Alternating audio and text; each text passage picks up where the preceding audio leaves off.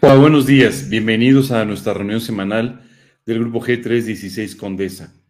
Eh, primero quisiera extenderles mi más eh, cordial bienvenida y agradecerles que estén con nosotros un domingo más, en este caso para escuchar nuestra segunda parte de la serie Viviendo con Gozo, Vivir con Gozo.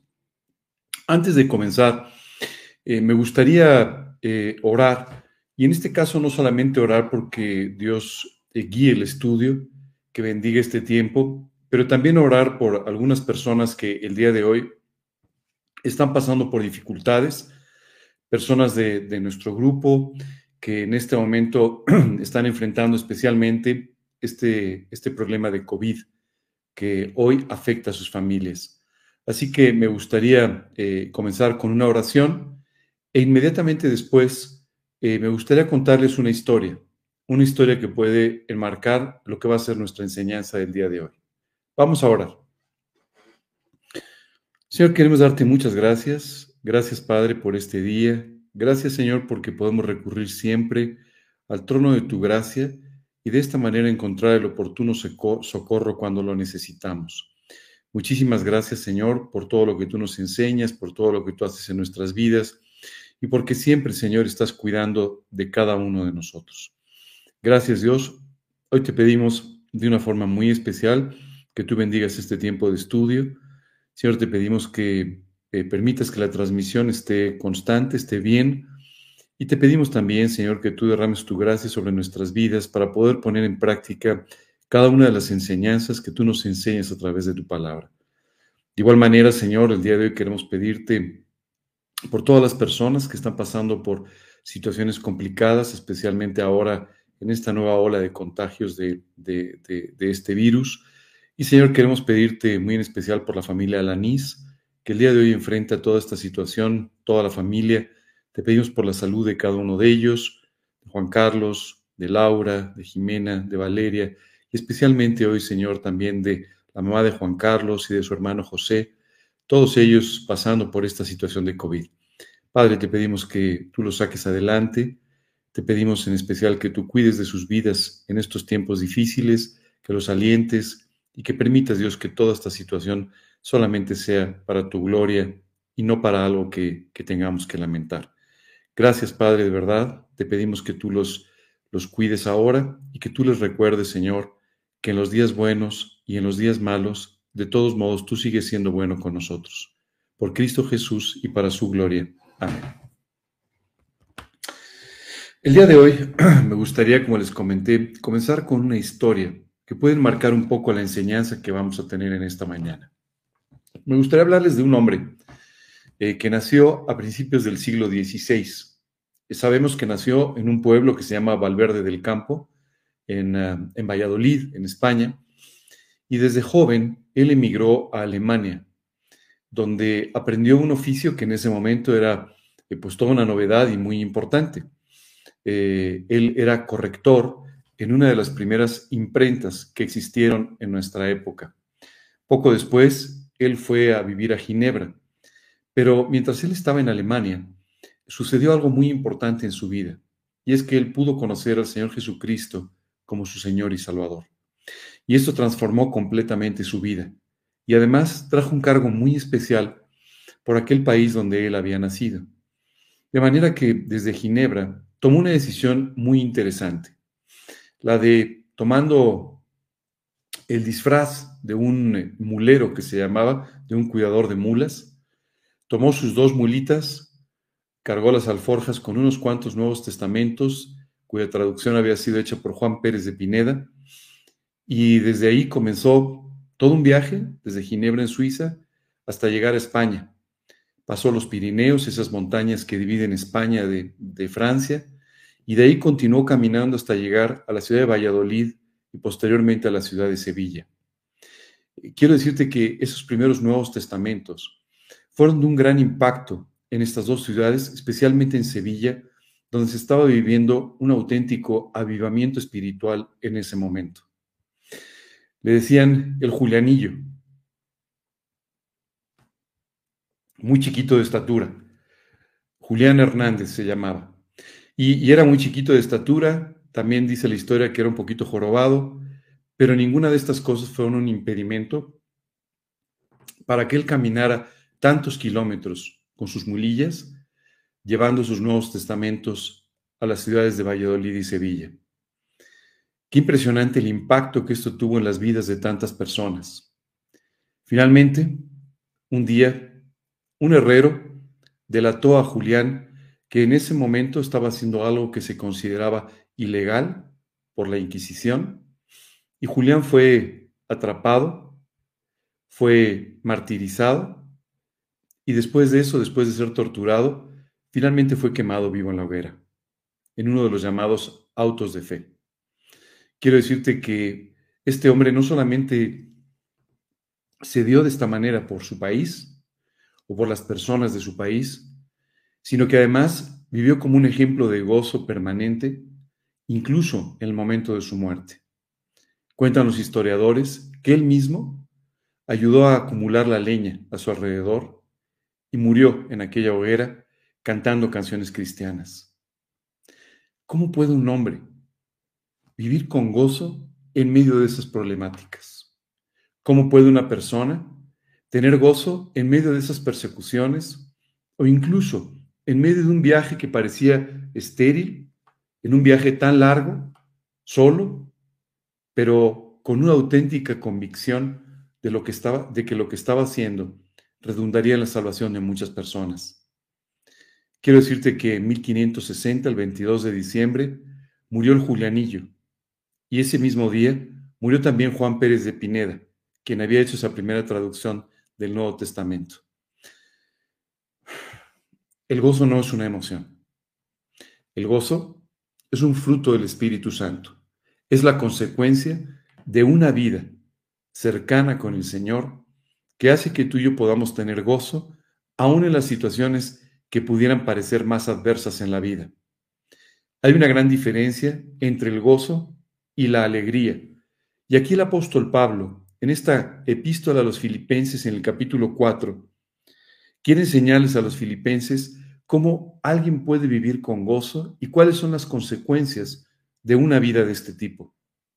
El domingo pasado estuvimos hablando un poco de esta epístola y de la intención de Pablo al escribirla y mandarla a estas personas en la ciudad de Filipos, una ciudad en Macedonia que había sido eh, la ciudad, la primera iglesia formada eh, en territorio europeo. Pero además, quiero decirte que esta epístola es muy emocional, muy personal para Pablo y nos revela muchas cosas de su propia vida. Entre ellas, cómo él había podido, así como hablamos del Julianillo, vivir con gozo en medio de las tribulaciones, de los problemas, de las persecuciones, pero sabiendo que el propósito de su vida era mucho más alto. Era llevar el Evangelio para la transformación y la salvación de tantas y tantas personas. Es importante que tú y yo entendamos que el gozo es diferente de la alegría. La alegría es una emoción, una emoción que surge en nuestras vidas, en nuestros corazones, cuando las cosas nos salen bien, cuando tenemos alguna buena noticia, cuando hay alguna bendición por la cual estamos agradecidos. Pero el gozo va mucho más allá de ser una emoción y es algo en lo que tú y yo podemos aprender a vivir en forma permanente. El gozo entonces depende solamente de tu relación con Dios. Perdón, y puede hacer que tú tengas una vida extraordinaria, gozosa e incluso que aprendas a vivir a través del gozo con esta actitud que se llama contentamiento y que puede permitir que tengas una vida extraordinaria además de una vida piadosa. El día de hoy vamos a continuar hablando de algunos de estos versículos del capítulo 4 del libro de Filipenses y vamos a entender hoy un poco más de qué se trata vivir con gozo. Leímos la última, eh, la semana pasada, por último estos dos versículos. Vuestra gentileza sea conocida de todos los hombres. El Señor está cerca.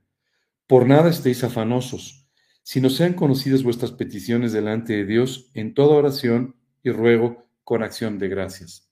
Semana pasada estuvimos hablando de los ladrones del gozo, aquellas actitudes, aquellas situaciones que hacen que tú puedas perder el gozo o que el gozo disminuye, cuando el gozo es algo que desde el momento de, nuestra, de nuestro acercamiento a nuestra relación personal con Dios, comenzó y Dios tiene diseñado el hecho de que crezca y crezca durante toda nuestra vida y hasta la eternidad. Dice el versículo 7, y la paz de Dios, que sobrepasa todo entendimiento, guardará vuestros corazones y vuestros pensamientos en Cristo Jesús. Hay algo que me llama mucho la atención. Cuando tú ves la descripción de los frutos del Espíritu, tú encuentras ahí que todos estos frutos están interrelacionados y que el orden en el que fueron escritos no es ninguna casualidad, sino que cada uno te va llevando al siguiente. El orden es amor, gozo, paz, paciencia, benignidad, bondad, fe, mansedumbre y templanza. El amor, sin duda, es la clave de la vida espiritual. El amor de Dios que nos llevó hacia la cruz del Calvario. El amor de Dios por nosotros, derramado en nuestros corazones, que puede alcanzar las vidas de otras personas para Cristo. El amor es entonces la base central de la vida cristiana, la base central de nuestra relación espiritual con Dios.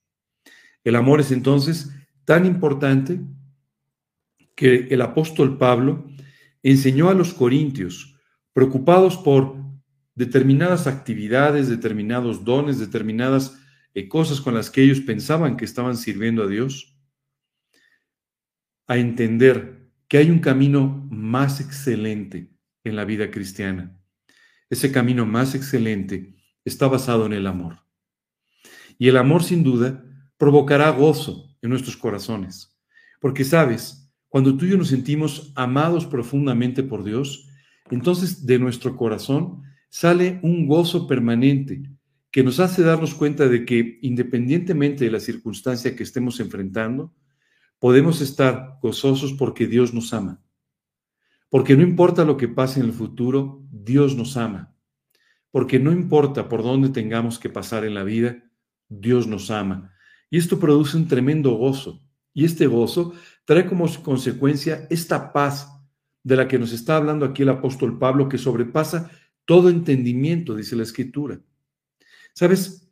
Es normal que tú y yo pensemos en tener paz cuando todas las cosas están tranquilas y bien, aunque los seres humanos no logramos ni siquiera eso, porque la realidad es que vivimos en un permanente conflicto con nosotros mismos, con Dios y con otras personas.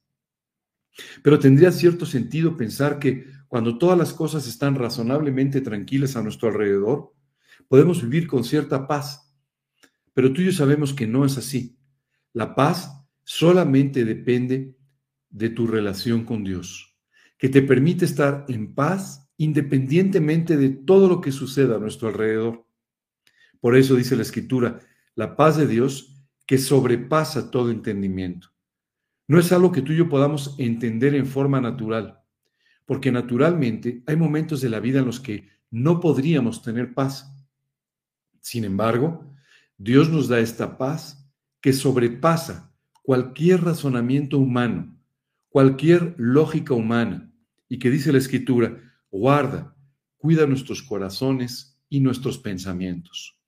Es muy importante entender esto, porque cuando tú y yo hablamos de nuestro corazón, hablamos de nuestras emociones, y nuestras emociones en general son cambiantes, son están permanentemente, nuestro corazón está permanentemente en ebullición y sabes, estamos constantemente pasando de una emoción a otra, con todo lo que esto conlleva en nuestra vida. Sabes, las emociones desatan toda una serie de comportamientos hormonales, químicos en, nuestra, en, nuestro, en nuestro cuerpo, que hacen que tú y yo reaccionemos de determinadas maneras. Las emociones entonces no son algo equivocado, son algo que Dios diseñó para nuestro bien, para nuestra expresión, pero no para que controlen nuestras vidas. Y Dios aquí dice que la paz de Dios puede traer paz, puede traer orden en nuestras emociones, para que tú y yo aprendemos, aprendamos a vivir con ellas, incluso a disfrutar de ellas, pero sin que las emociones simplemente nos disparen hacia decisiones o hacia conductas que podrían ser equivocadas. Así es que Dios quiere guardar tu corazón. Dios quiere guardar tu corazón de estas emociones y también quiere guardar tu corazón de las reacciones equivocadas que a veces pueden emanar de Él. De nuestro corazón es que salen todas estas emociones a veces que se disparan para llevarnos a pasiones equivocadas. Y es por eso que Dios quiere guardar tus emociones, pero también quiere guardar tus pensamientos. Nuestra mente reacciona, funciona, piensa a una gran velocidad. Normalmente no nos damos cuenta, pero a veces cuando estamos ante situaciones de mucha presión, de mucha tensión, que demandan una rápida decisión, nos damos cuenta cómo en tan solo instantes tantas ideas y tantas conclusiones pasan por nuestra mente. Muchas veces nosotros no utilizamos en forma estratégica nuestra mente, sino que permitimos que simplemente divague de un pensamiento a otro, divague de, una, de un razonamiento al siguiente sin ningún orden, sin ningún control. Y Dios quiere guardar tus pensamientos para que todos estos pensamientos, todas estas ideas sean adecuadas a lo que Dios nos enseña en su palabra. Que tu mente pueda estar llena, saturada de la palabra de Dios, que pueda tener orden, que pueda tener estructura, lo que a veces nos falta por completo. Esto va a hacer que tú y yo enfoquemos nuestra mente y nuestra vida en las cosas más importantes en las que Dios nos quiere usar. Hoy tú y yo necesitamos esta paz que sobrepasa todo entendimiento y que dice la Escritura va a guardar nuestros pensamientos y va a guardar también nuestros corazones. Y todo ello en Cristo Jesús. Ahora, hay momentos en los que pareciera que el gozo y la paz es normal que desaparezcan. Sin embargo, Dios nos enseña que cuando tú y yo vivimos con gozo y con paz, no hay ninguna circunstancia que pueda, a no ser que nosotros se lo permitamos, robarnos de este gozo y de esta paz. Me gustaría que me acompañes a leer en la epístola de Santiago, en el capítulo 1, versículos del 2 en adelante, una enseñanza contundente sobre el gozo. Dice literalmente, hermanos míos, tened por sumo gozo cuando os halléis en diversas pruebas, sabiendo que la prueba de vuestra fe produce paciencia. Fíjate que es muy interesante ver estos versículos porque primero nos explican cómo tú y yo podemos vivir no solo con gozo, sino con sumo gozo a pesar de tener circunstancias adversas o incluso vivir en fuertes pruebas. ¿Podemos estar gozosos? Sí. ¿Pudo estar gozoso el Julianillo cuando estaba enfrentando la muerte, sí. Pudo estar gozoso Pablo en las persecuciones, cuando lo apedrearon, cuando lo dejaron por muerto, cuando pasó por peligros entre falsos hermanos. Sí, él pudo estar gozoso y pudo tener paz aún en medio de todo eso. Hoy tú puedes tener gozo y puedes tener paz aún en medio de las tribulaciones de la vida, aún en medio de las pruebas o de las dificultades o de las decepciones o de las tristezas que tengas que enfrentar. Así que Nunca permitas que las circunstancias o las emociones te roben de un gozo que Dios consiguió para ti. Y nunca justifiques la pérdida del gozo por ninguna circunstancia, sino más bien recuerda este versículo. Hermanos míos, tened por sumo gozo cuando os halléis en diversas pruebas. Ahora, el gozo no es irracional. El gozo es perfectamente racional y está basado en la confianza, en la fe el Señor Jesucristo. Por eso dice aquí, sabiendo que la prueba de vuestra fe produce paciencia. ¿Te acuerdas que hace un momento te dije que los frutos del Espíritu estaban eh, eh, eh, ligados, encadenados? Dice amor, gozo, paz. ¿Cuál sigue? Paciencia. Dice aquí, mas tenga la paciencia su obra completa para que seáis perfectos y cabales, sin que os falte cosa alguna. Dice entonces la escritura, ligando el gozo, el amor, el gozo, la paz, la, eh, la, paciencia, ligando la fe, todas estas cosas quedan ligadas, unas unidas con otras, cuando tú y yo estamos viviendo en la plenitud, en la llenura del Espíritu Santo. Dice aquí la escritura que el gozo y la paz no son irracionales, sino son consecuencia de una profunda fe que va a hacer que el gozo y la paz en medio de las pruebas traigan un fruto maravilloso de paciencia a nuestras vidas. Y dice la escritura, y tenga la paciencia su obra completa. Y dice, y esto es importante, para que seáis perfectos y cabales sin que os falte cosa alguna.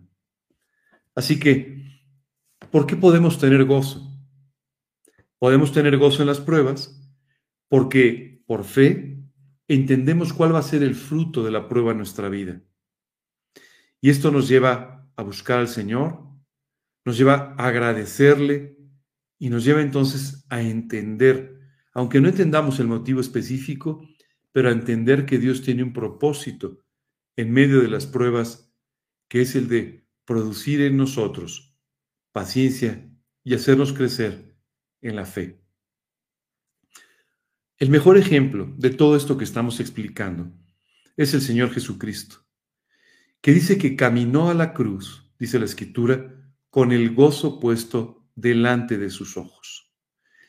Así que en medio de una tremenda prueba y vislumbrando que todavía sería más difícil lo que venía adelante, Jesús pudo estar con este sumo gozo del que nos habla Santiago con este sumo gozo por su santidad, por su relación con Dios y porque delante de Él estaba tu salvación y la mía.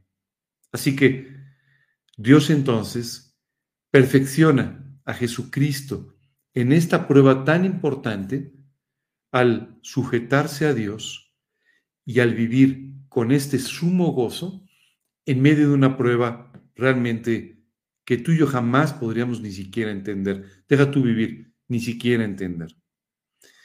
Qué precioso darnos cuenta de todo esto. Perdón, cómo Dios se pone a sí mismo como un ejemplo de lo que tú y yo podemos aprender a vivir en esta vida, a vivir con sumo gozo. Así que no hay pretexto, amigo, amiga, el día de hoy, no importa por lo que tú estés pasando, Dios puede hacerte vivir con sumo gozo. De eso se trata en mucho la vida cristiana, que aprendas a vivir con gozo y de esta manera este gozo pueda traer todos estos frutos de los que hemos venido hablando. Amor, gozo, paz, paciencia, fe, benignidad, bondad, fe, mansedumbre, templanza. Perdón, repetí fe. ¿Sabes? Cada una de estas cosas como un producto de tu relación con Dios y las unas haciéndote crecer en las otras. Qué gran bendición el poder vivir con, con gozo a pesar de cualquier circunstancia. Continúa entonces nuestro pasaje en Filipenses. Escucha bien esto porque esto nos va a trasladar a una situación muy importante que nos va a hacer entender cómo debemos vivir. Dice literalmente, por lo demás, hermanos, escucha bien lo que sigue. Por lo demás, hermanos, todo lo que es verdadero, todo lo honesto, todo lo justo, todo lo puro, todo lo amable, todo lo que es de buen nombre, si hay virtud alguna, si hay algo digno de alabanza, en esto pensad. Aquí Dios nos dice en qué cosas debemos enfocar nuestra mente. Recientemente estaba hablando con una persona que me hacía ciertas preguntas. La verdad es que yo no tenía una respuesta concreta a esas preguntas porque me preguntaba sobre las intenciones de determinados grupos humanos para sacar provecho de ciertas circunstancias y francamente quiero decirte que no tengo una respuesta al respecto. Eh, nunca he sido muy dado además a confiar en que existen todos estos complots y todas estas eh, em, eh, em, situaciones tan peculiares y tan enredadas atrás de nosotros, que además si existen ni siquiera están a nuestro alcance o, o son parte de nuestro entendimiento. Pero, ¿sabes qué me llamó la atención? Cómo a veces tú y yo podemos distraer nuestra mente concentrándola en cosas que no tienen ningún valor, absolutamente ningún valor. Y aquí el apóstol Pablo nos da una lista de requisitos para que tú y yo aprendamos en qué cosas debemos pensar, en qué cosas debemos distraer nuestra mente. Hace un rato te dije que muchas veces no usábamos estratégicamente nuestra mente. Y la realidad es que es triste cómo a veces utilizamos todo este potencial maravilloso que Dios nos ha dado en pensar en cosas que realmente no tienen ninguna relevancia desde el punto de vista espiritual y que lo único que hacen es envenenar nuestro corazón, porque nuestra mente y nuestro corazón están íntimamente ligados. Si tú piensas las cosas que no debes, no solamente contaminas tu mente, sino que contaminas profundamente también tu corazón. Y la Biblia dice que del corazón es del que mana la vida. Y en realidad, muchas de las cosas que hoy tú y yo vivimos y sufrimos tienen que ver con la contaminación en nuestro corazón que produjo una manera equivocada de pensar. Así que no contamines tu mente con ideas equivocadas. No contamines tu mente con cosas que no traen ningún beneficio ni ningún fruto espiritual. No distraigas tu vida espiritual con cosas que no tienen ninguna relevancia espiritual. Eso es muy importante entenderlo, porque muchas veces, ¿sabes lo que hacemos? Nos preocupamos por tratar de entender razonamientos para los cuales no tenemos ni la capacidad ni la información aunque pretendamos estar lo mejor informados posibles. Y sin embargo, esto nos hace simplemente tener nuestros pensamientos dando vueltas en lugar de estar concentrados en aquellas cosas en las que tenemos que concentrarnos. Especialmente, hay momentos en la historia, y estamos viviendo uno de ellos, en los cuales hay más distractores para nuestra mente que jamás hayamos podido imaginar. No solamente los distractores normales de nuestros negocios, nuestros trabajos, nuestras familias, nuestras situaciones, sino que hoy además tenemos toda una serie de distractores, incluso a través de tantos eventos internacionales que estamos en este momento, eh, de los que estamos siendo informados en este momento, que con mucha facilidad podemos tener nuestra mente completamente distraída. Sabes, aquí tenemos que ser muy claros y vamos a ir punto por punto entendiendo por qué Pablo nos dice esto. Dice, por lo demás, hermanos, y esto es muy importante porque esta forma eh, distraída de pensar es probablemente el ladrón más grande del gozo que tú y yo podemos tener. Hoy yo veo personas que están agobiadas pensando en todas las teorías conspiratorias que hay alrededor de todo esto que estamos viviendo. Y esto les roba el gozo y la paz de una forma realmente terrible. ¿Sabes? No es importante el origen de las circunstancias o de los problemas. Lo que sí es importante es cómo tú y yo enfrentemos estos momentos importantes de la historia. ¿En qué cosas debemos concentrarnos cuando todo parece distraernos a nuestro alrededor? Y dice, todo lo que es verdadero. Me gustaría enfatizar mucho esta palabra, todo lo que es verdadero. Hoy en día Vivimos en un momento en el que hay muchísima información. Se genera mucha más información que en cualquier otro momento de la historia. Hace tiempo, eh, no, pero no mucho, leí una estadística sobre el volumen de información que se está generando. Y es increíble, pero en los 20 años, los últimos 20 años, se ha generado más información que en los primeros 18 siglos de, este, eh, eh, de, esta, de esta época que estamos viviendo. Es increíble. La realidad es que estamos generando enormes volúmenes de información. Esto no significa que toda esta información que tú y yo escuchamos sea, uno, correcta. Hay mucha información que no lo es. Que no lo es simplemente porque es equivocada, que no lo es porque hay alguna intencionalidad para darte una información incorrecta. Y por otro lado, hay un gran volumen de información que tú y yo ni siquiera tenemos la capacidad de entender o de asimilar. Ninguno de nosotros es un especialista en todas las materias, eso es prácticamente imposible.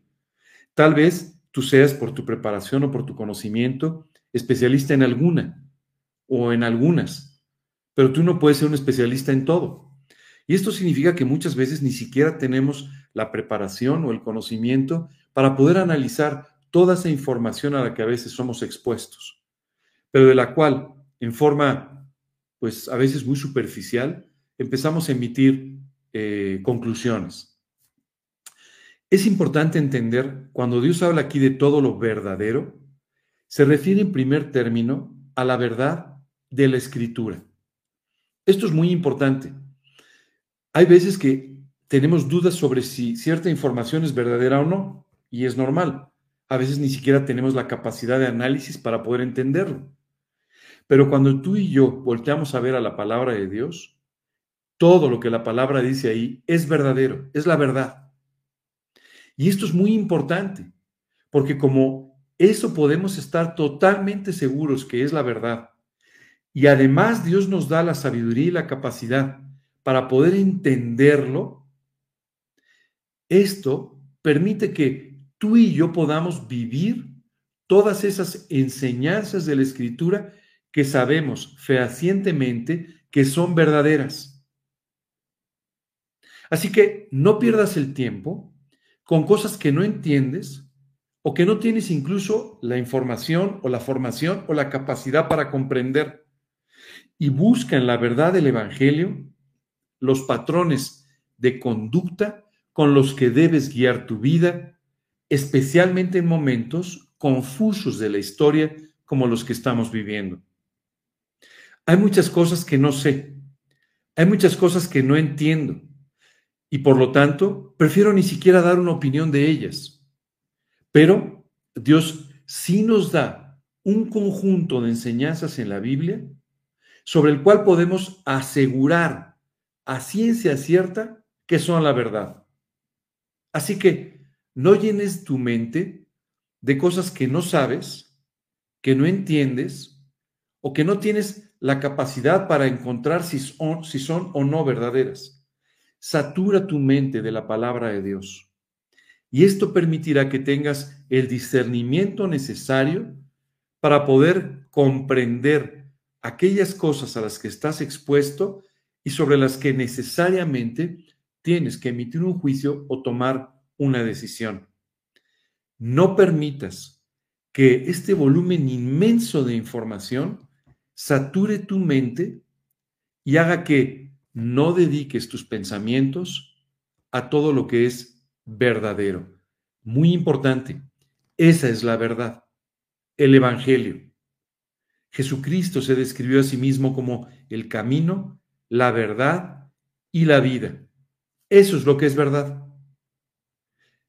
Lo, demás puede o no serlo, pero eso, esa es la verdad. Procura, por tanto, dedicar tus pensamientos a todas aquellas cosas que provienen de la verdad del Evangelio y como consecuencia te van a permitir tomar o llegar a conclusiones correctas en tu vida. Sabes, hoy en día se nos enseña que debemos saber de todo y debemos saber mucho de todo. Y esto no es así. Lo que necesitamos es tener sabiduría para entonces tomar buenas decisiones en nuestra vida. Y la sabiduría no es un conjunto o un cúmulo de información, sino es un discernimiento y un buen juicio que viene de aplicar la verdad del Evangelio. No te engañes con cualquier otra cosa. Lo segundo que nos dice aquí es, nos dice todo lo verdadero. Nos dice después todo lo honesto. Y me encanta cómo Dios aquí nos llama la atención, porque los seres humanos siempre estamos pensando en aquellas cosas en las que podemos obtener beneficio o sacar alguna ventaja. Y sabes, esto es lo que causa la corrupción de nuestros sistemas. Esto es lo que causa la corrupción de nuestras vidas, de nuestros negocios, de nuestros gobiernos. Y Dios aquí te dice, tienes que concentrar tu mente en todo lo que es honesto. Si hay algo que pasa por tu mente o algo a lo que eres expuesto en la vida que no es honesto, ni siquiera lo pienses, ni siquiera lo consideres. Así de fácil. Ni lo pienses, ni lo consideres. Porque cuando empiezas a pensarlo y considerarlo, empiezas a buscar cómo estar en el filo de lo correcto, de lo honesto, y entonces, sin duda, tarde o temprano, serás arrastrado hacia una conducta de pecado, Así que solamente concentra tus pensamientos en todo aquello que es honesto, correcto. Continúa diciendo todo lo justo. Y esto es muy importante entender. Justo es todo aquello que proviene de la justicia de Dios, porque la justicia humana a veces no es del todo justa y a veces tampoco es del, no, no abarca completamente todos los ámbitos de la vida.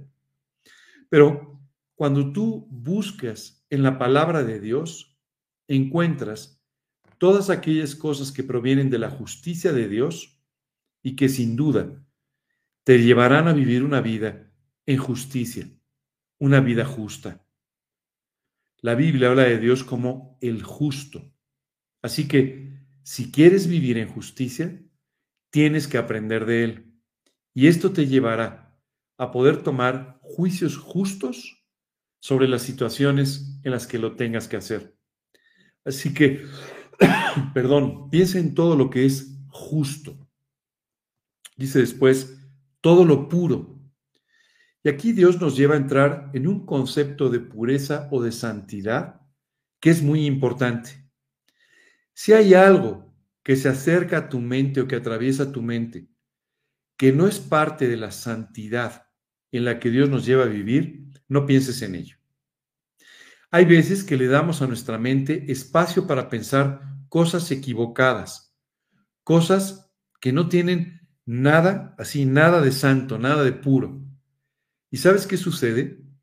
Esto empieza a producir una concupiscencia en nuestro corazón, en nuestra vida, que es por la cual somos tentados con las circunstancias o con las cosas que están delante de nuestra vida. Nunca permitas que algo que no es puro, un pensamiento que no es puro, se quede en tu mente. Hazlo inmediatamente a un lado. Continúa diciendo todo lo amable.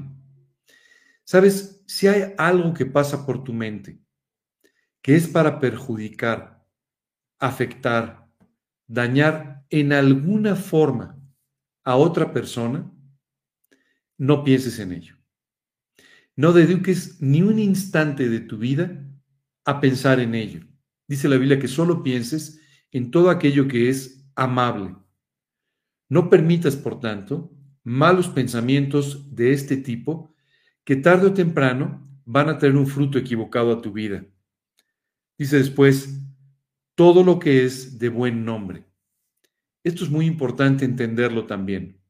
Tú y yo tenemos un testimonio que Dios nos ha regalado de la salvación y los cambios que Dios ha hecho y sigue haciendo en nuestra vida. Si hay algo que no es de buen nombre, que pueda afectar tu nombre, es decir, que pueda afectar tu testimonio, no te involucres en ello, ni lo pienses siquiera, porque si lo piensas, tu mente, con toda la tremenda habilidad que tiene, buscará la forma de justificarlo y disculparlo para que vivas en ello. Así que ni siquiera lo pienses. Continúa diciendo, si hay virtud alguna, si algo digno de alabanza, en esto pensad. Dice la escritura que si hay algo digno de alabanza, algo es decir, por lo cual podamos darle gracias a Dios. Si hay algo que revista dignidad, que dignifique tu vida, Ajá. en esto es en lo que debemos concentrar nuestros pensamientos. Cuando pase una idea por tu mente, primero pregúntate, ¿hay virtud en ello? Es decir, ¿es esto algo que me va a llevar a crecer espiritualmente? Si la respuesta es no, entonces no deduques tus, pensamientos a ello. ¿Hay algo digno de alabanza? Es decir, algo de lo que está pasando por tu mente. ¿Va a provocar un acto de gratitud hacia Dios? Si no es así, mejor ni lo pienses. Hay veces que pasan rápidamente ideas por nuestra mente. No voy a hacer esto para que me reconozcan. Cuidado, eso no es digno de alabanza. Voy a hacer esto porque así me van a dar las gracias. E, eso no es digno de alabanza. No hay ninguna virtud en eso. Voy a hacer esto para salirme con la mía o para fortalecer mi posición o para fortalecer mis pensamientos. En eso no hay ninguna virtud. y tampoco hay algo digno de alabanza. Sabes, los seres humanos tenemos una tendencia terrible en nuestra manera de pensar, y es a buscar no la verdad, sino argumentos que fortalezcan nuestra manera de pensar. No importa si es cierto o no. Por eso es que dice la escritura que Dios le ha dado al hombre un espíritu, una capacidad para creer sus propias mentiras. Esto no quiere decir que Dios quiera que te mientas, pero quiere decir que la forma en la que Dios ha formado tu mente, cuando no está controlada por el Espíritu Santo y cuando tú no tienes cuidado con estos principios de los que hemos venido hablando, entonces va a empezar rápidamente a tratar de encontrar argumentos que justifiquen su posición en lugar de encontrar la verdad. Esto hoy en día es verdaderamente una epidemia desde el punto de vista de las noticias, porque todo el mundo está buscando aquellos fuentes, aquellos medios, aquellas opiniones de alguien que fortalezcan su propia opinión, no que la cuestionen, no que le lleven a una conclusión que sea la verdad, sino simplemente a fortalecer su posición o su opinión. Es por eso que hay personas que fortalecen su opinión en contra del Evangelio. Hay por eso personas que fortalecen su opinión en contra de lo que Dios nos está enseñando que es verdadero, que es justo, que es honesto, que es piadoso. Simplemente porque le damos a nuestra mente la oportunidad de pensar de esta manera. Si no hay virtud en aquello que estás pensando, es decir, si no es algo que te pueda llevar a crecer espiritualmente, y si no hay nada que sea digno de alabanza, ni lo pienses. Dios aquí nos establece qué cosas pueden trastocar nuestra vida de gozo y cómo podemos entonces concentrar nuestra mente y como consecuencia de nuestra mente reaccionarán nuestras emociones de tal manera que tú y yo podamos vivir con gozo, con paz, paciencia y todos los demás frutos del Espíritu Santo. No permitas que tus pensamientos equivocados afecten tus emociones y esto trastoque el gozo en el que Dios te quiere hacer vivir. Sabes, las últimas dos semanas he conversado con algunos creyentes que están sufriendo la pérdida de gozo en su vida por concentrar su mente en ideas que lo único que hacen es llevarlos totalmente fuera de la verdad del Evangelio y de estos principios en los que Dios nos enseña a vivir. Sabes, no importa qué tan importante te parezca, o no importa las conclusiones a las que puedas llegar con todo eso. Aquí te dice la escritura, concéntrate en lo honesto, lo justo, lo puro, lo amable, lo que es de buen nombre, lo que tiene virtud alguna, lo que es digno de alabanza. Si no cumple esos requisitos, ni lo pienses, porque te va a hacer daño, te va a afectar poderosamente. Créeme, esto es muy importante. Pero seguramente tú te haces hoy una pregunta. Oye, ¿cómo le hago para controlar de esta manera mi mente, para poder tener paz en mis pensamientos, para hacer todo esto simplemente que me lleve a actuar de una forma correcta? El libro de Hebreos nos dice, y el Dios de paz, que resucitó de los muertos a nuestro Señor Jesucristo, el gran pastor de las ovejas, por la sangre del pacto eterno, os haga aptos en toda obra buena para que hagáis su voluntad, haciéndole en vosotros lo que es agradable delante de Él por Jesucristo, al cual sea la gloria por los siglos de los siglos. Amén. Qué precioso versículo, donde Dios te dice, tú no eres apto para vivir así, tú no eres suficiente para vivir así, pero Dios que es el que resucitó a Jesús de los muertos, el gran pastor de las ovejas, y todo ello por la sangre del pacto eterno, te puede hacer apto para toda buena obra, para que hagas su voluntad. Dios sí puede tener control sobre tu mente. Dios sí puede tener control sobre tus emociones. Dios sí puede darte la disciplina para vivir de una manera que tú no lograrías vivir. Así que lo que tú y yo tenemos que hacer es recurrir a Él, dice, para que Él haga en nosotros lo que es agradable delante de Él por Jesucristo. Y dice después, al cual sea la gloria por los siglos de los siglos. Amén. Si tú y yo utilizamos nuestra mente en forma estratégica, como Dios nos ha enseñado a través de este pasaje de Filipenses, haremos a un lado al mayor ladrón del gozo que podemos tener en la vida y podremos entonces vivir con gozo, con paz, practicando toda buena obra, porque simplemente Dios podrá hacer en tu corazón aquellas cosas para las cuales ni siquiera tú y yo somos aptos, pero que Dios aquí nos revela que quiere hacer en nuestra vida. Sabes, este pasaje de Filipenses que nos ha enriquecido de tal manera sobre vivir con gozo, termina de la siguiente manera. Lo que aprendisteis y recibisteis y oísteis y visteis de mí, esto hacer. Fíjate lo que dice.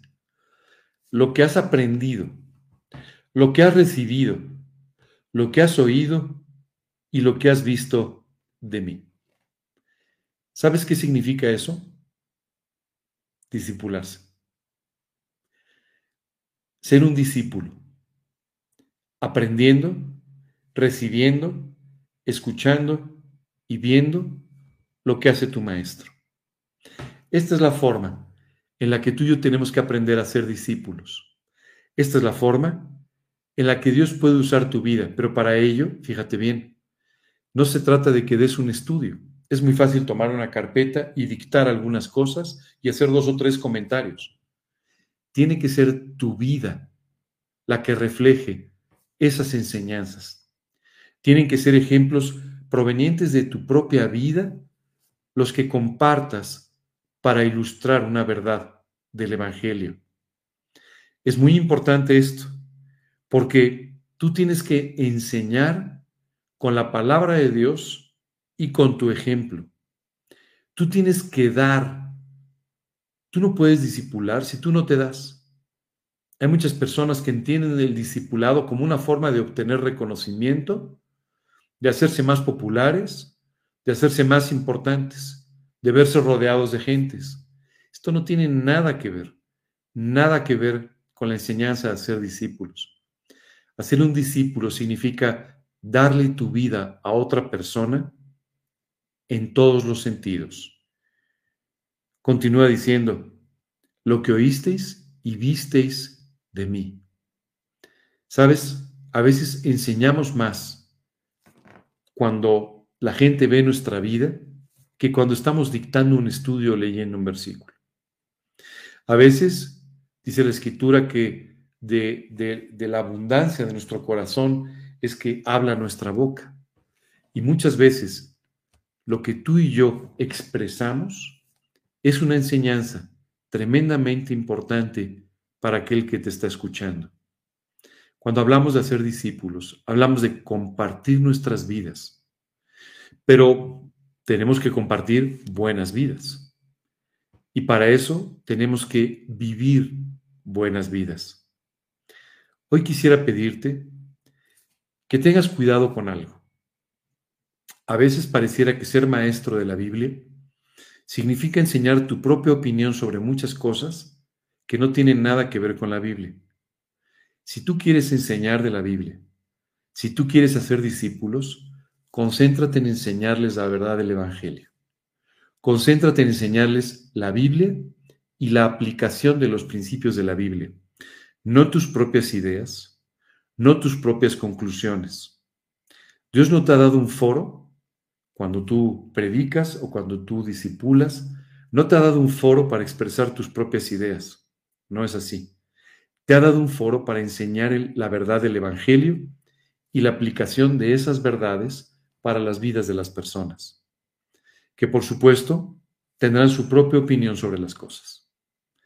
Ten cuidado, porque a veces sin darnos cuenta, tú y yo podemos imponer ideas nuestras que no tienen nada que ver con la verdad del Evangelio, aprovechando esta situación o esta autoridad que tenemos con nuestros discípulos o que tenemos con aquellas personas que nos escuchan y que nos han conferido la autoridad de que seamos eh, quienes les enseñen de la palabra de Dios. Busca concentrarte en los principios de la Biblia y eso hará que tus discípulos crezcan siendo discípulos de Jesucristo y no de ti en lo personal. En el fondo, cuando tú y yo hablamos de hacer discípulos, no estamos hablando de que sean tus discípulos, aunque en cierto sentido tú eres el maestro y te están siguiendo, pero lo importante es que les enseñes a seguir a Jesucristo, que es el verdadero maestro y de quien realmente deben ser sus discípulos. ¿Sabes? El mayor éxito que puede tener una persona siendo discípulos es que el día de mañana no lo necesiten para nada. Entonces habrá cumplido su función y perfectamente podrá retirarse y entonces sí, permitir que los discípulos continúen siendo discípulos de Cristo para siempre. Esto es bien importante, de verdad, porque a veces pareciera que cuando discipulamos, además estamos comprando las vidas de otras personas, y esto no es así. Tú no eres el dueño de la vida de nadie, y tampoco debes ser la fuente permanente de guía de las personas a las que estás enseñando. Tienes que enseñarles a buscar a Jesucristo. Tienes que enseñarles a que busquen la voluntad que Dios tiene para sus vidas, no para la tuya, sino para sus vidas. De otra manera, estarás convirtiéndolos en discípulos tuyos y estarás faltando a la gran comisión. Así que hoy te pido que reflexiones sobre esta actividad que probablemente Dios te ha dado de hacer discípulos, porque posiblemente no lo estás haciendo con toda la fidelidad que Dios te pide para hacerlo. El apóstol Pablo entonces aquí nos enseña cómo tenemos que enseñar con las escrituras, tenemos que enseñar la aplicación de las escrituras, tenemos que enseñar a través de nuestra vida, de lo que decimos y de lo que vivimos, tenemos que enseñar la verdad del Evangelio. Hoy Dios quiere que tú y yo reflexionemos en esto. Te voy a leer el siguiente versículo, porque, sabes, expresa lo que significa esta vida de la que estamos hablando. Dice después Pablo, en gran manera me gocé en el Señor de que ya al fin había revivido vuestro cuidado de mí. ¿Sabes qué es increíble? Viene una cosa eh, eh, de parte de los filipenses, en este caso, eh, le entregaron a Pablo o le enviaron a Pablo una ofrenda. ¿Y sabes lo que dice Pablo? Me gocé en el Señor. No dice me gocé en la ofrenda, no dice me gocé en el Señor. Y sabes, después lo explica. Porque Dios ha permitido que ustedes puedan hacer aquello que tenían en sus corazones para servirle. ¿Sabes qué es maravilloso? Para Pablo la ofrenda, el reconocimiento, los cuidados no tenían ninguna importancia. A él lo que le importaba era el crecimiento espiritual de aquellas personas a las que les había predicado el Evangelio. Qué vida tan desinteresada, pero también qué amor tan grande hacia las ovejas. Si tú quieres hoy ser un pastor, si quieres ser un maestro, si quieres discipular, si quieres enseñar a alguien, si quieres ayudar a otra persona, la primera enseñanza que tienes que aprender es el amor. Tú tienes que amar profundamente a las personas. De otra manera, no podrás nunca servirles. El apóstol Pablo había entendido esto.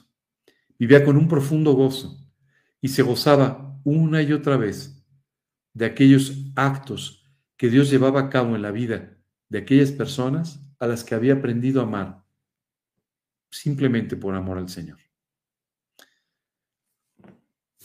Ahora entiendes cómo todos los gozos, todos los frutos del Espíritu Santo están interrelacionados. Y ahora espero que hayas entendido a través de estas enseñanzas de estas dos semanas, primero la importancia, segundo la diferencia y tercero la forma de vivir con gozo la vida que Dios te ha regalado. Hoy te invito a que expulses de tu vida de una vez por todas a todos estos enemigos del gozo, a todos estos ladrones del gozo, que te han estado quitando la posibilidad de vivir una vida con un gozo a plenitud como Dios la ha diseñado para ti. Te pido también, muy en especial en esta mañana, que hagas un análisis de todo aquello que estás permitiendo que esté en tu mente. Quita de tu mente todas estas cosas que están dañando tu corazón y que no te permiten vivir ni con gozo, ni con paz, ni con todos los demás frutos del Espíritu. Cuida tu mente, úsala estratégicamente de la forma en la que aquí el apóstol Pablo nos ha enseñado a hacerlo. Déjame repetirte este versículo porque es clave de aquí en adelante. Por lo demás, hermanos, todo lo que es verdadero, todo lo honesto, todo lo justo, todo lo puro, todo lo amable, todo lo que es de buen nombre, si hay virtud alguna, si hay algo digno de alabanza, en esto pensad. Qué tremenda tarea nos ha puesto Dios, porque tenemos que disciplinar nuestra mente para solamente pensar en las cosas en las que debemos pensar. Esto es muy difícil, pero como leímos en este pasaje, Dios puede hacer en ti lo que no puedes hacer tú y te puede hacer apto de esta manera para vivir así y para servir así. Hoy tienes que recurrir a Dios para que Él limpie tu mente. Sabes, hace muchos años, cuando apenas acababa de invitar a Cristo a mi vida, sucedió una cosa muy peculiar. Fui a visitar a una amiga muy querida, a la que yo le quería compartir del Evangelio. Esta, esta, esta amiga, una, chica eh, muy intelectual, una chica muy inteligente, y recuerdo que cuando empecé a conversar con ella, le empecé a contar mi testimonio y me detenía en cada momento para preguntarle su opinión. Y ella me decía, no, no, sigue, sigue, sigue, sigue. Bueno, pues yo continué, ¿verdad? Y de esta manera continué compartiéndole mi testimonio y hablándole de Cristo. Después de terminar, una vez que terminé, le dije, oye, pues ya terminé de explicarte, me gustaría saber tu opinión. Se me quedó viendo fijamente y me dijo, te han lavado el cerebro. Y entonces me acuerdo que me reí y le dije, has entendido todo lo que te dije. Efectivamente, me lavaron el cerebro y me lavaron el corazón con la sangre de Cristo. Y gracias a Dios por ello. Efectivamente así fue. Y eso es exactamente lo que tú y yo necesitamos. Que Dios limpie nuestra mente, limpie nuestro corazón y de esa manera podamos vivir esta vida piadosa con contentamiento a la que hemos sido llamados. Hoy te pido que tengas mucho cuidado, porque muchas personas piadosas que, que, viven hoy en día sufren, sin embargo, una falta de gozo por no controlar correctamente sus pensamientos y sus emociones. Créeme, están ligados. ¿eh? Si tú no controlas tu mente, tus emociones van a volar y se van a ir por donde no deben también. Así que hoy recurre a Dios para que te haga apto para que te dé disciplina en tu mente, para que te enseñe en qué pensar y en qué dedicar tu atención y tu vida. Y de esta manera vivirás una vida con gozo. Hoy termina aquí nuestra enseñanza, termina aquí nuestra breve serie de vivir con gozo, pero yo espero que haya tenido un gran impacto en tu vida y que te enseñe de verdad a vivir en el gozo del Señor. Recuerda, el gozo de Dios es nuestra fortaleza. Nada fortalecerá más tu vida espiritual que el gozo del Señor. Así que pon en práctica estas enseñanzas.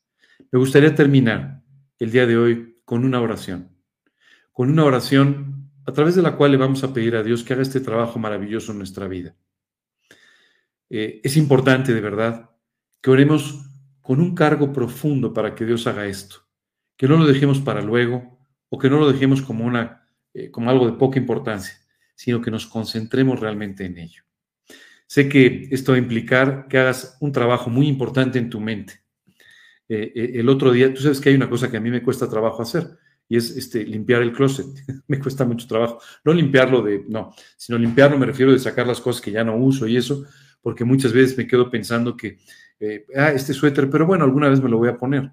No, no, no me lo he puesto en los últimos 18 meses, pero seguramente alguna vez a lo mejor me lo voy a poner. Y me cuesta un poco de trabajo siempre hacer limpieza, te lo, te lo digo así como, y, sabes qué pasa? Que mientras el otro día sacaba un par de cosas que, pues que yo no estaba usando y que prefería regalar a otra persona para que las pudiera usar, pensaba en cuánto nos cuesta trabajo hacer este mismo, esta misma acción con nuestra mente. Y decir, a ver, todo esto, a ver, va para afuera. Todas estas cosas que aprendí y que solamente me sirven para ganar en un juego de adivinanza o de maratón, mejor ya las hago a un lado.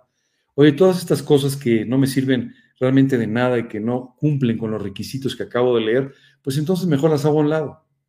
Pero ¿sabes qué es lo que pasa? Que muchas veces cuando tratamos de hacer esta limpieza en nuestra mente, empezamos a pensar, no, esto algún día a lo mejor lo uso, A lo mejor algún día me llega a servir.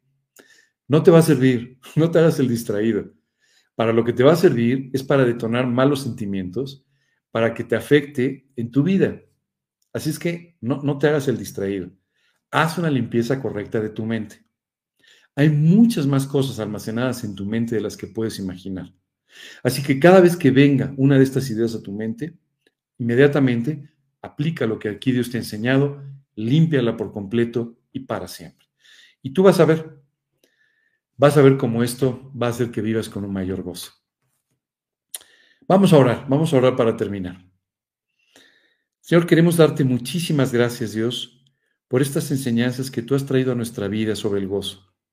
Qué precioso ver el gozo reflejado en la vida de personas como Pablo o como de este hombre del que hablamos al principio del estudio, Julián Hernández. Señor, qué, precioso ver cómo pudieron vivir con gozo a pesar de los problemas, a pesar de las situaciones. Y Señor, literalmente ambos dando su vida por ti, pero además haciéndolo cada día, no solamente en el momento de su muerte, sino cada día dando su vida por ti. Padre, queremos pedirte que tú toques nuestro corazón. Llévanos a vivir estas enseñanzas. Llévanos a limpiar nuestra mente y a no permitir ideas equivocadas que lo único que hacen es robarnos la paz y robarnos del gozo. Señor, queremos pedirte de verdad que tú nos lleves a limpiar por completo nuestra mente, a usarla estratégicamente con tu palabra y de esta manera, Señor, a limpiar nuestro corazón de tantas emociones equivocadas que a veces provienen de malos pensamientos. Padre, gracias de verdad por todo esto. Te pedimos que tú trabajes profundamente en nuestra vida y hoy, Señor, te pedimos que tú nos lleves a crecer en el gozo, a vivir de tal manera que podamos gozarnos permanentemente, como el apóstol Pablo decía en este último versículo, gozándonos de las bendiciones de otros, gozándonos de lo que haces en nuestra vida, gozándonos, Señor, de tus señales, gozándonos de todas las cosas que tú has creado para nosotros. Padre, te pedimos esto de una forma muy especial. Llévanos a vivir este tipo de vida. Te lo pedimos, Dios, te damos muchas gracias. Y te pedimos, Señor, que tú bendigas a todas las personas que el día de hoy nos están escuchando. Bendícelas donde quiera que estén. Dales una vida gozosa, Señor. Llévales a conocer esta gran enseñanza del gozo y a vivir en él. Te pedimos, Señor, de una forma muy especial por las vidas de cada uno de ellos, que tengan un gran impacto con las personas que los rodean, que puedan, Señor, servirte sin ninguna limitación y llevar a otros a Cristo. Te pedimos de una forma muy especial porque tú hagas todo esto y te damos gracias, Señor, en el nombre de Cristo Jesús y para su gloria. Amén. Muy bien, pues les agradezco mucho que hayan estado estos dos domingos con nosotros. Eh, pienso que pienso que Dios tiene muchas cosas que darnos en los siguientes meses a todos, muchas cosas, a pesar de la situación difícil que hoy el mundo enfrenta, pero Dios tiene cosas maravillosas. No pongas tus ojos en las cosas, en las dificultades, pon tus ojos en las bendiciones, pon tus ojos en el Señor.